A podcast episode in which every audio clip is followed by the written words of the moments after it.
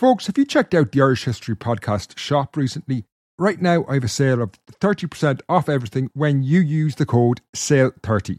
So go to irishhistorypodcast.ie forward slash shop and get 30% off everything when you use the discount code SALE30. Life is full of what ifs, some awesome, like what if AI could fold your laundry? And some, well, less awesome, like what if you have unexpected medical costs? United Healthcare can help get you covered with Health Protector Guard fixed indemnity insurance plans. They supplement your primary plan to help you manage out of pocket costs. No deductibles, no enrollment periods, and especially no more what ifs. Visit uh1.com to find the Health Protector Guard plan for you. Quality sleep is essential. That's why the Sleep Number Smart Bed is designed for your ever evolving sleep needs. Need a bed that's firmer or softer on either side? Helps you sleep at a comfortable temperature? Sleep Number Smart Beds let you individualize your comfort so you sleep better together. JD Power ranks Sleep Number number 1 in customer satisfaction with mattresses purchased in-store. And now, save 50% on the Sleep Number limited edition Smart Bed for a limited time. For JD Power 2023 award information, visit jdpower.com/awards. Only at a Sleep Number store or sleepnumber.com. Hello and welcome to the Irish History Podcast. My name is Fin Dwyer, and this is the Jack the Ripper Murders and Irish Connections. There's scarcely a more famous murder in history than those committed by Jack the Ripper, the man who brutally killed five women in the Whitechapel area of London in the autumn of 1888 has haunted our imaginations ever since. The case has spawned an industry with countless books, films, and podcasts, as well as a pretty disturbing and crass tourist industry in London. However, in spite of all this coverage, when you think about it, you probably know very little history about the case. A minority of you might be able to name some of his victims, and less still would know anything about who they were or why they were killed. In this special podcast, I interviewed the historian Hallie Rubenhold, whose latest book, The Five The Untold Lives of the Women Killed by Jack the Ripper, has challenged how we look at and understand this case. Hallie's book is easily the best I've listened to or read this year. It takes a very different approach to most books on the case. It scarcely mentions Jack the Ripper himself, instead focusing, as the title suggests, on the five women who were his victims. For the first time, these five women are put centre stage in their story. And through this approach, Hallie helps us understand why these shocking murders took place. This research also shed light on some fascinating Irish connections to the case, often lost in books that obsess about the gruesome nature of the murders and who the mysterious killer really was. Now to the podcast. While everyone is probably aware of what the Whitechapel or Jack the Ripper murders were, I started by asking Hallie to explain precisely what we're talking about. So, the murders uh, committed by the malefactor, otherwise known as Jack the Ripper, um, it's generally agreed upon, um, were committed between the 31st of August and the 9th of November, 1888. And um, it is also generally agreed that there are there were five women who were killed in that time. And the first one was uh, Mary Ann or Polly Nichols. The second was Annie Chapman. The third was Elizabeth Stride. The fourth was Catherine Eddowes. And the fifth was Mary Jane Kelly. And um, all of these took place, uh, with the exception of the murder of Catherine Eddowes, uh, within actually within Whitechapel. Um, Catherine Eddowes was murdered just over the line in in the boundaries of the city of London. Um, but all of them, at the very end of their lives lived in this uh, part of, of Whitechapel, um, uh, though that is certainly not where they all started their lives. Um, Jack the Ripper was never caught. Um, he was never brought to trial, and so the mystery of who he was continues to persist. And it's something that we as a culture have been obsessed with for nearly 131 years. The story of the murders tends to focus on their brutality and the horrific mutilation of the women at the expense of actual historical detail.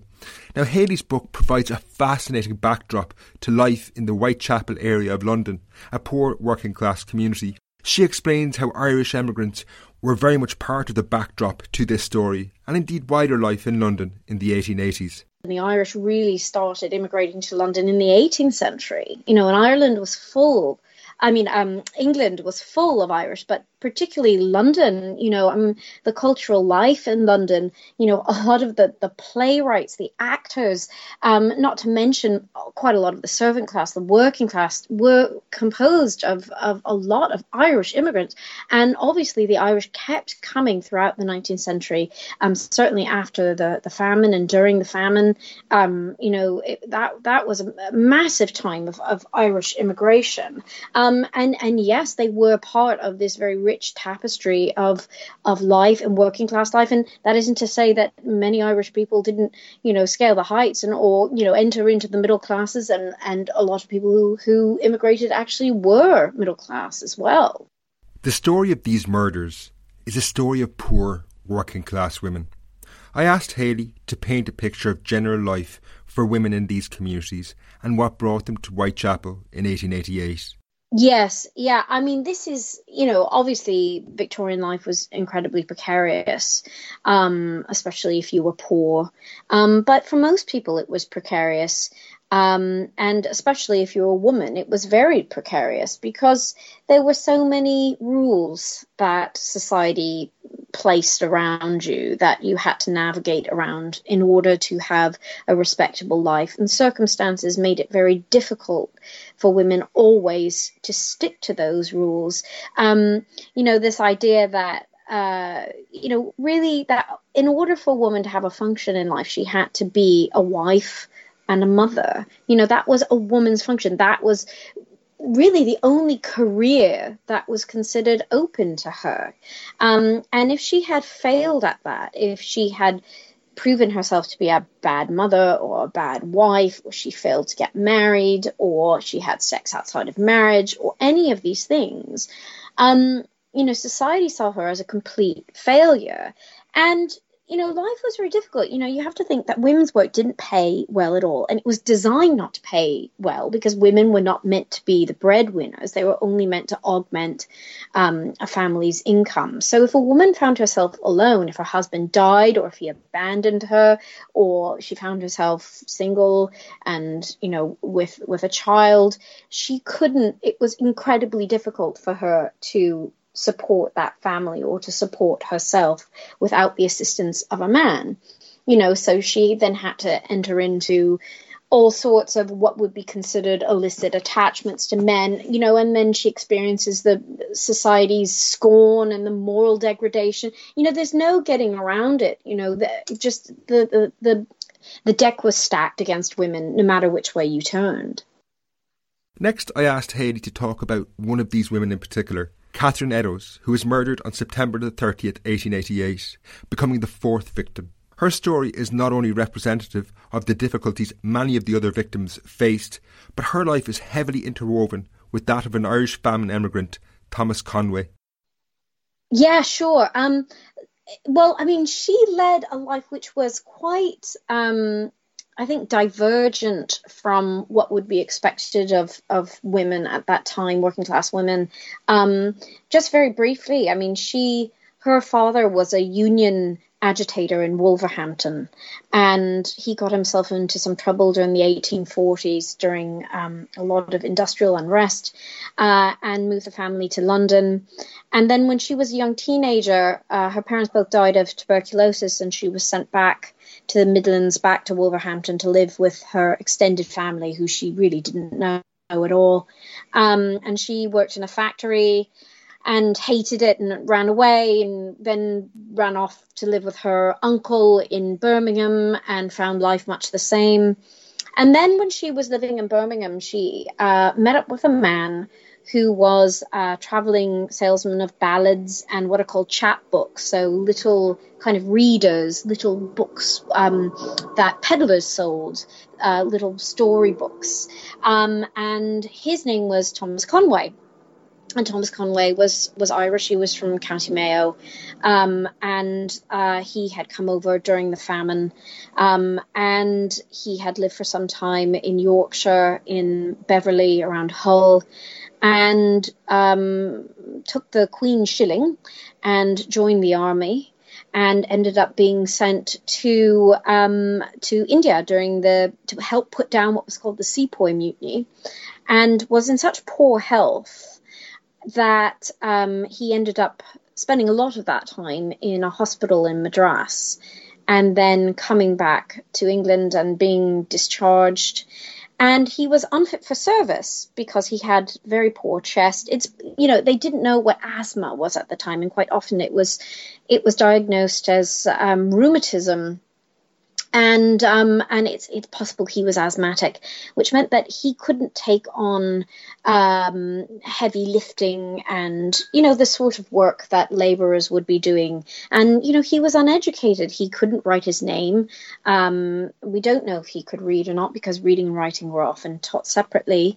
But um, one of the jobs that was available to men like him was as a, a traveling ballad salesman or a traveling um, an itinerant travel salesman of all sorts of things, chapbooks, and when you sell chapbooks, you're also selling other things, you know, buttons and scissors and thimbles and things that uh, uh, women who live in farmhouses, wives would use. And these people would travel the country selling all sorts of things, and they go to hangings and they go to taverns, and and that's how he ended up meeting Catherine Eddowes, who joined up with him and left factory work behind.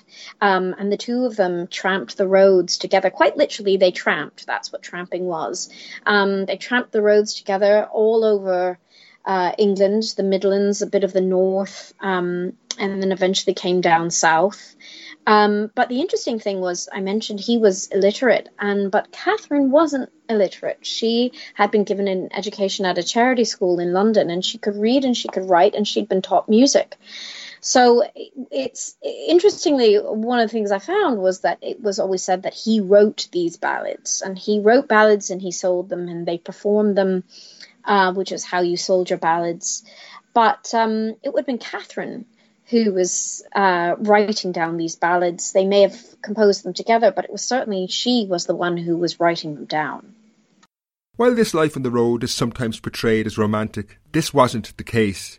Indeed, it was this life that saw Catherine pushed further to the margins and into extreme poverty. Whichever option you chose when you were poor it was never a good one.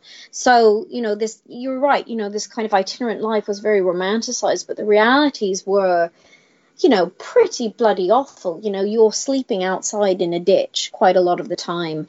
And when the weather's bad, you, you know, you can go into a casual ward at a workhouse. But I mean, the workhouses were horrific places.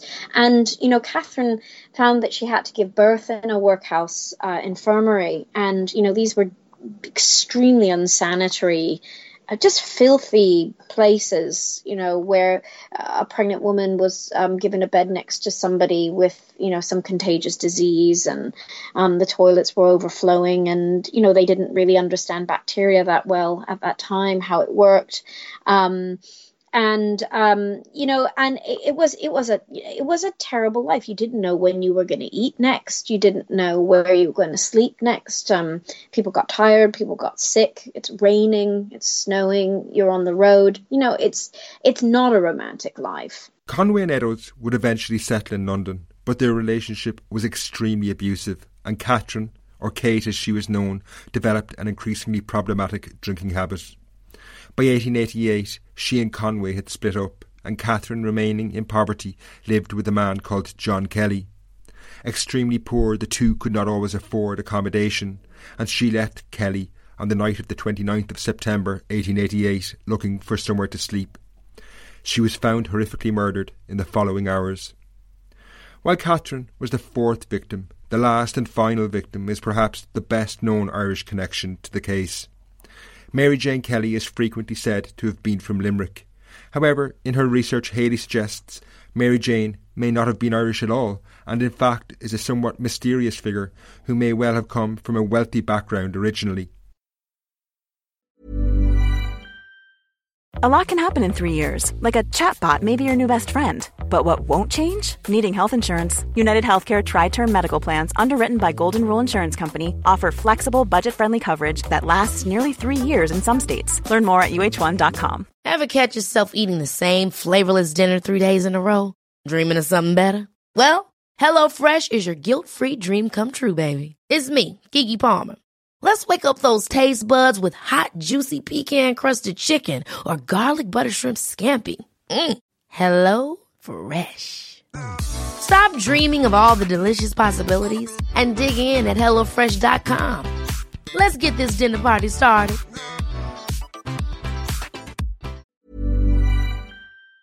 This episode is sponsored by BetterHelp. Recently, I had a minor argument with a close friend that brought up things from my past that I really needed to get off my chest. I think we've all been there. Now, I found therapy a really great way to work through these issues. For me, I really like online therapy, and BetterHelp is a really great online service that allows you to make space for therapy no matter how busy you are. BetterHelp is convenient, affordable, and gives you the support you need, but also works around your schedule. It's really easy to get up and running with a therapist on BetterHelp. You just fill out a brief questionnaire to get matched with a licensed therapist, and you can switch therapists at any time for no additional charge. You can do your sessions by text, phone, or video call, whichever suits you best. It's all about flexibility, working around your schedule. At the moment, BetterHelp are offering listeners to the show 10% off their first month. Get it off your chest with BetterHelp. Visit betterhelp.com slash Irish history today to get 10% off your first month. That's BetterHelp, H-E-L-P dot com slash Irish history. You know she is completely enigmatic and you know it's very frustrating um, to try to get any sort of purchase on who she was. Because mary jane it seems told different people different things about who she was. Um, and then the way in which she behaved and uh, her her outward behavior kind of betrayed some other aspect of her background as well. So, for example, you know, what we know largely about Mary Jane came from her live-in boyfriend of a couple of years who was called Joseph Barnett. And obviously what she was telling him, you know, may not have been entirely the truth. And also he's paraphrasing and there may be things he didn't understand and things he interpreted a certain way. And then we have um some testimony and also um, interviews with women who had been her madams at various places where she had worked in London. So what we know, well, what we what we know about her usually comes through these testimonies, but um, it is almost certain that her name was not Mary Jane Kelly all of her life because a lot of research has been done on her, and nobody has been able to find a Mary Jane Kelly that fits the the descriptions that she gave of of her life. Um, she is said to have originally, or her family had come from Limerick, and they moved to Wales, and they'd lived for some time in Cardiff she claims to have lived in Carmarthenshire or Carnarvon at some point. It's uncertain which. And at some point, she claims to have married a miner whose surname was Davies. Obviously, that's you know as common as Smith in in Wales. Um, and um, and he died in a mine explosion. And absolutely none of these things have been verified. We don't even know uh, an actual date of birth for her. But what we do know is that um, at some point Mary Jane came to London, and interestingly enough, she went right into high class sex work. Now, from the work I've done, and my a lot of my my past work has been in studying um, history of prostitution. And there are certain patterns in prostitution um, that are uh, that seem to um, be consistent throughout um, the 18th and 19th and into the 20th, early 20th century, and that is you don't just wake up one day and find yourself in high class prostitution. Um, that you have to get there in the same way that people rise and fall in society, such was the case with sex work in in the 18th and 19th centuries as well. So um, Mary Jane would have had to have had something which made her presentable, something which um, gave her a veneer of of polish.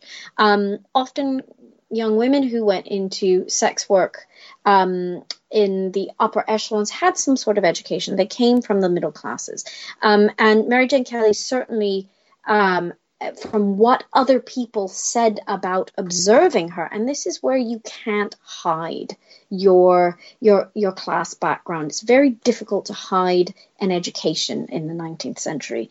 And mary jane kelly uh, people who lived with her her madams had said that she was a woman who had been had some degree of education. And in fact very interestingly that she was an artist of no mean degree. Well art was only taught in girls' schools, uh, middle class and upper class girls' schools at this time. And certainly a working class girl from a poor family would have had no access at all, even to the materials to learn how to draw or paint or whatever. Um, but she uh, had some sort of artistic talent, um, the way she conducted herself, the way she held herself, the way she spoke. She spoke with no accent, no discernible accent at all. Um, and um, and we know she worked in high class prostitution, and um, she went to Paris, and she had um, gentlemen took her around in carriages, and she had very expensive dresses. And we also know that it seems almost I would say certainly from the the evidence that has been left behind um, that that she was trafficked to Paris and was able to escape. It's possible that she had some command of French, and if you had some command of French, you could report what had happened to the prostitution police, and they were under obligation to let you go. But when she came back to London, she did not go back to the West End, to Knightsbridge, where she lived, or to Piccadilly, where she practiced. She went um, basically into hiding in uh, Whitechapel, and she lived off of the Ratcliffe Highway. And that was very, very unusual because the way high class prostitution operated uh, in the West End is that you had any number of other houses you could go to, uh, women you could call on who were um, who were madams uh, or clients even. Everyone, you know, you were never completely isolated. So the fact that she didn't go back to um, high class prostitution, but instead went to the very lowest end, really demonstrated she was hiding from somebody. We also know that a man came looking for her at one point and she was hiding from him. Um, so that's all interesting. And, and my, my guess is that it was then, when she came back from Paris and she went into hiding, that she changed her name from whatever it was before to Mary Jane Kelly.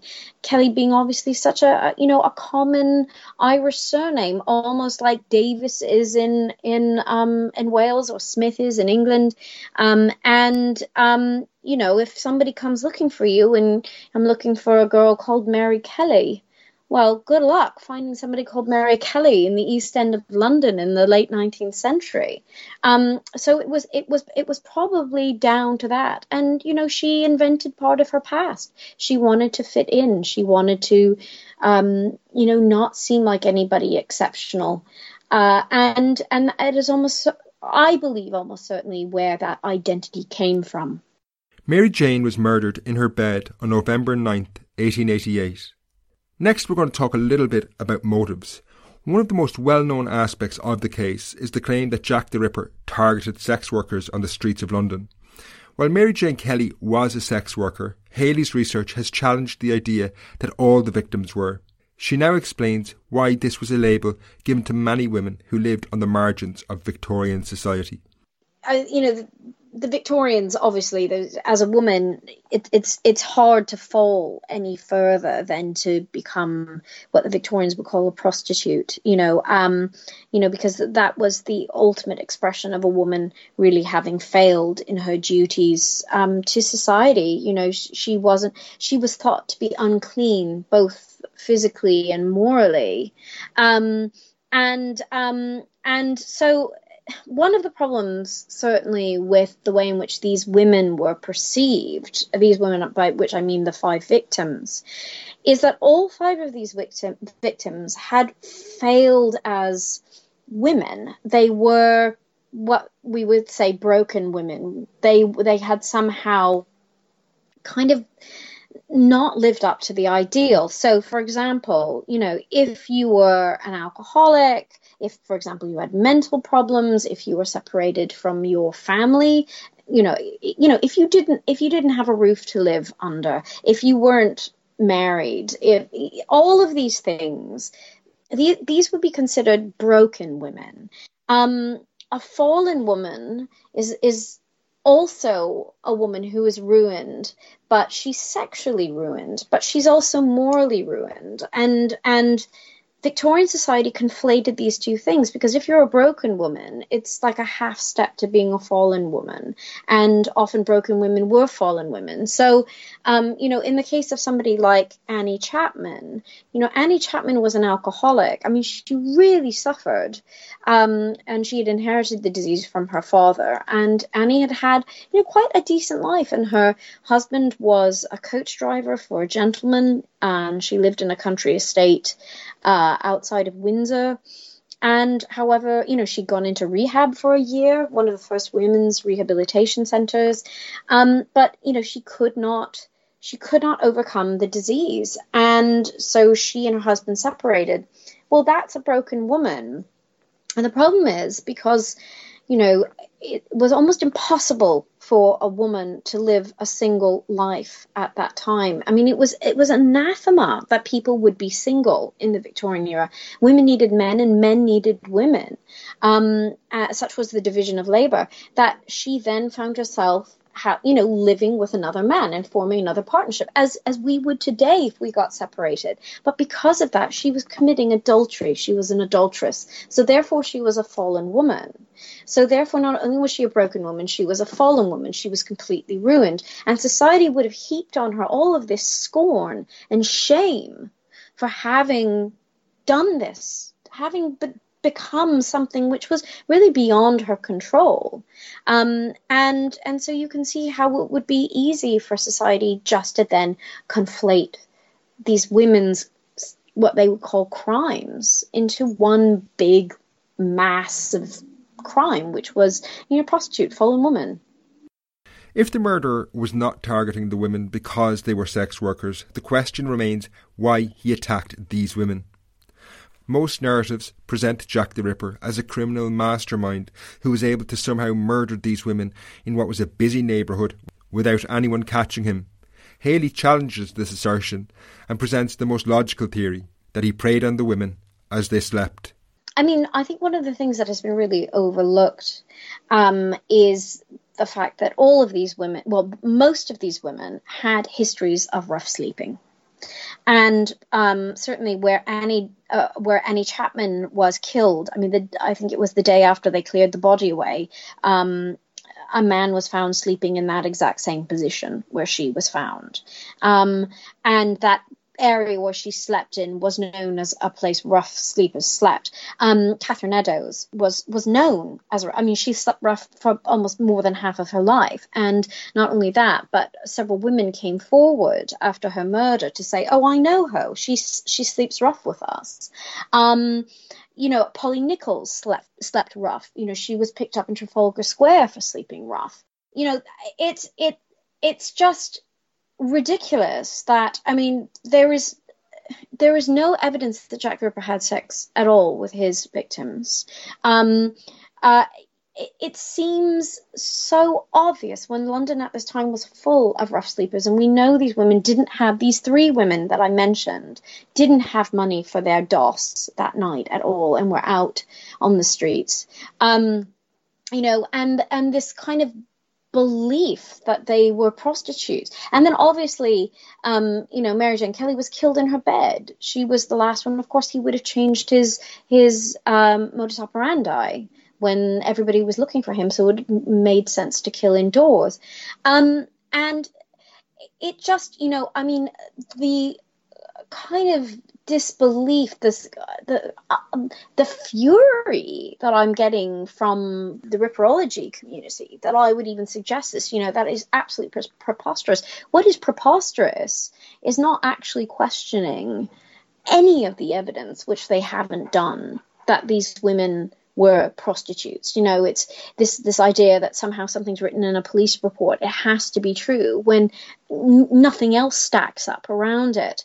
Um, and it, it's like it's gospel, you know, and they are absolutely, I think, terrified of considering an alternative to this because it would overturn, you know, years and years of their they're machinating and their their, they're putting together theories and their their discussions and you know and they feel the sense of ownership over the story.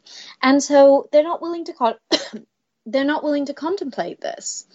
Um you know it's it makes i think it makes much more sense than to suggest they were sex workers because there is absolutely no evidence in the case of these three women that there was. I mean, it's circumstantial, and there's plenty of evidence to the contrary that they were sex workers as well, like such as their death certificates. You know, um, the only person who was called a prostitute on her death certificate is Mary Jane Kelly, for whom we have a very long trail of evidence that that all stacks up.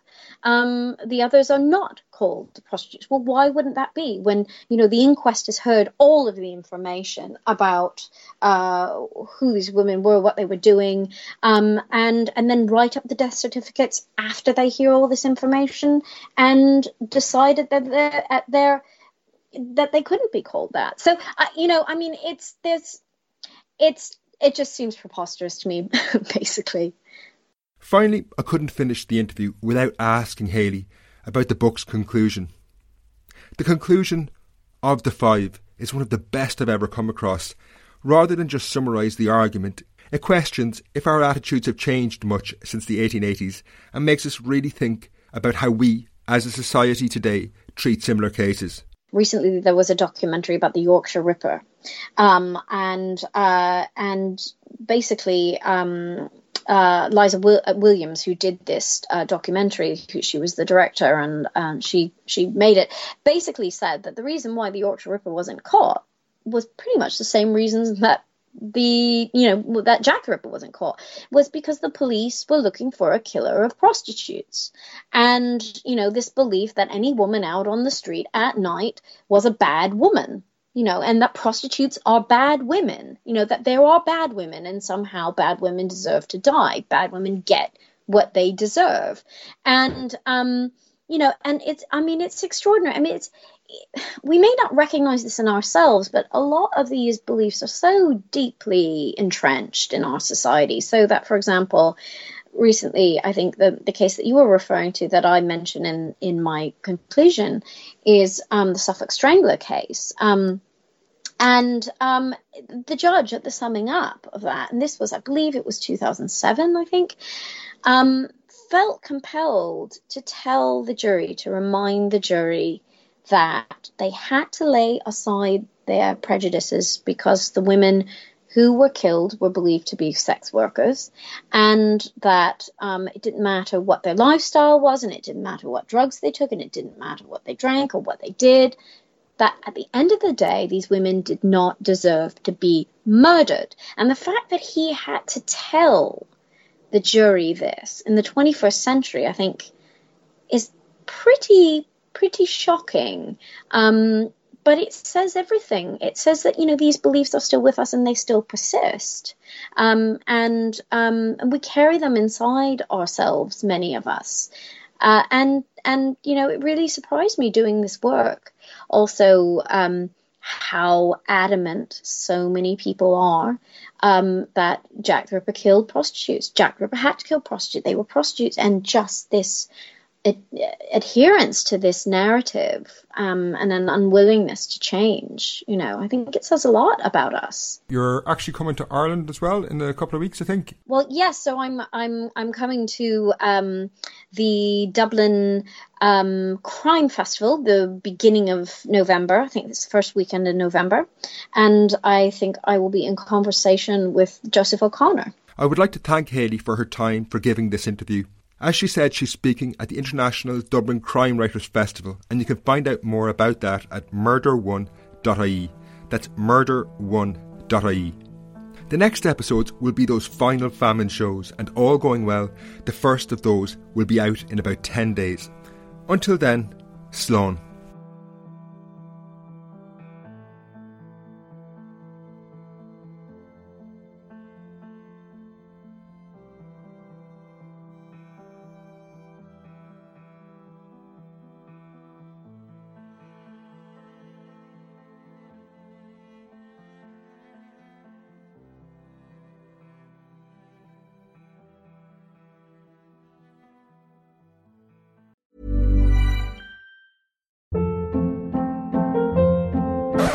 Up. What was that? Boring. No flavor. That was as bad as those leftovers you ate all week. Keke Palmer here, and it's time to say hello to something fresh and guilt-free. Hello Fresh. Jazz up dinner with pecan-crusted chicken or garlic butter shrimp scampi. Now that's music to my mouth. Hello Fresh. Let's get this dinner party started. Discover all the delicious possibilities at hellofresh.com.